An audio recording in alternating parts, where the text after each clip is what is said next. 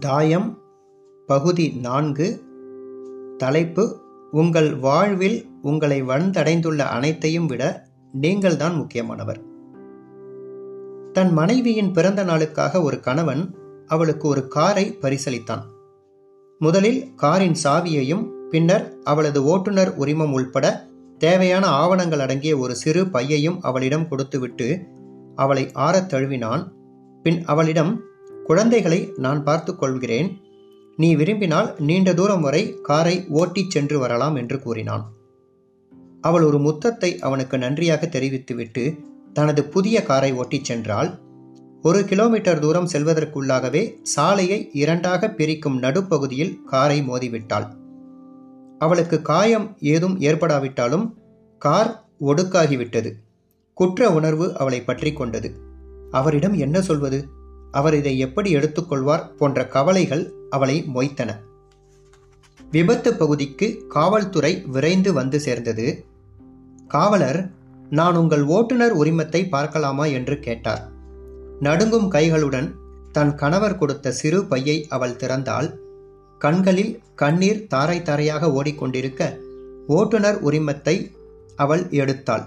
அதன் மீது அவளது கணவரின் கையெழுத்தில் ஒரு துண்டு காகிதம் ஒட்டப்பட்டிருந்தது. அதில் என் அன்பே ஒருவேளை நீ ஏதாவது விபத்தில் சிக்கிக்கொள்ள நேர்ந்தால் இதை நினைவில் வைத்துக்கொள்.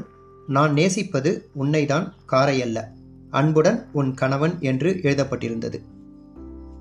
பொருள்களை நேசிக்க வேண்டும் மக்களை பயன்படுத்தி கொள்ள வேண்டும் என்று இல்லாமல் மக்களை நேசிக்க வேண்டும் பொருள்களை பயன்படுத்தி கொள்ள வேண்டும் என்று புரிந்து வைத்திருப்பவர்கள் பாக்கியசாலிகள். காரில் ஏற்படும் ஒரு சிறு கீறல் நம் இரத்த கொதிப்பை உயர்த்துகிறது. ஆனால் பிறர் இதயத்தில் நாம் ஏற்படுத்தும் கீறல்கள் பற்றி நாம் கவலைப்படுவதில்லை. விலை உயர்ந்த கலை பொருள் ஒன்றை வேண்டுமென்றே கீழே போட்டு உடைத்துவிட்டு பதினெட்டு வருடங்களாக இது எனக்கு பயங்கர மன இறுக்கத்தை கொடுத்து வந்துள்ளது. இது விழுந்து விடுமோ உடைந்து விடுமோ என்று பயந்து பயந்து வாழ வேண்டியிருந்தது. யார் உண்மையில் எஜமானன் என்று காட்டுவதற்காக எனது மன நிம்மதியை பெறுவதற்காகவும் வேலை வந்துவிட்டது. அதற்காகத்தான் இதை கீழே போட்டு உடைத்தேன் என்று கூறிய ஒரு மனிதரை நான் அறிவேன்.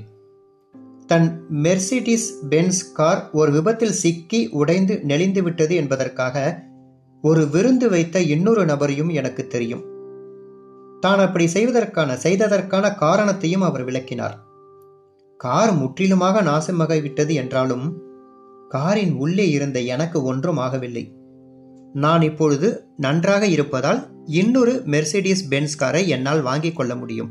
ஆனால் காருக்கு எந்தவித சேதமும் ஆகாமல் நான் இறந்து போயிருந்தால் எந்தவிதம் அர்த்தமும் இருக்காது என்று அவர் கூறினார். நமது வாழ்க்கை ஐம்பது ரூபாய் பொம்மை காரில் துவங்கியது. அது உடைந்தபோது நாம் அழுதோம். பின் இரண்டாயிரம் ரூபாய் மதிப்புள்ள ரிமோட் கண்ட்ரோல் காருக்கு நாம் உயர்ந்தோம். அது நாசமான போதும் நாம் அழுதோம். பின் நமக்கு இருபதாயிரம் மதிப்புள்ள பேட்டரியில் இயங்கும் கார் பரிசாக கிடைத்தது.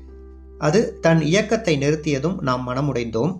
அதன்பின் நான்கு லட்சம் மதிப்புள்ள கார் இருபத்தெண்டு லட்சம் மதிப்புள்ள கார் அதன்பின் எண்பத்தாறு லட்சம் மதிப்புள்ள சொகுசு கார் என்று ஒன்றன் பின் ஒன்றாக வந்தன. ஒவ்வொரு முறையும் இந்த இயந்திரங்களில் ஒரு சிறு கீறல் விழுந்தபோதும் அவை லேசாக நெளிந்த போதும் நமது இரத்த கொதிப்பு வானலாவி உயர்ந்தது. கவலை பெருக்கெடுத்து ஓடியது. மொத்தத்தில் நமது பொம்மை கார் வளர்ந்த அளவு நாம் வளரவில்லை. நாம் எவற்றை குறித்து அழுகிறோமோ அவை மாறியுள்ளன. ஆனால் நம் அழுகை மட்டும் தொடர்ந்து கொண்டே இருக்கிறது. இப்போது நம் அழுகை சற்று நளினமாக மாறியிருக்கிறது அவ்வளவுதான். அதற்கு பல புதிய பெயர்கள் சூட்டப்பட்டுள்ளன. கோபம் ஏமாற்றம் வெறுப்பு மன இறுக்கம் பதற்றம் இன்னும் என்னவெல்லாமோ. நமக்கு மகிழ்ச்சியூட்டத்தான் பொம்மைகளும் பொருள்களும் இருக்கின்றன. பொம்மைகளுக்கும் பொருள்களுக்கும் ஒரே ஒரு நோக்கம்தான் உண்டு. அது நமக்கு உபயோகமாக இருப்பது அவ்வளவுதான். அது உங்களது கடற்கரையோர ஆடம்பர வீட்டிலிருந்து கார் வரை அதிநவீன தொழில்நுட்ப கருவிகள் வரை எல்லாமே உங்கள் வாழ்க்கையை இன்னும் எளிமையாக்குவதற்காக மட்டுமே உள்ளன.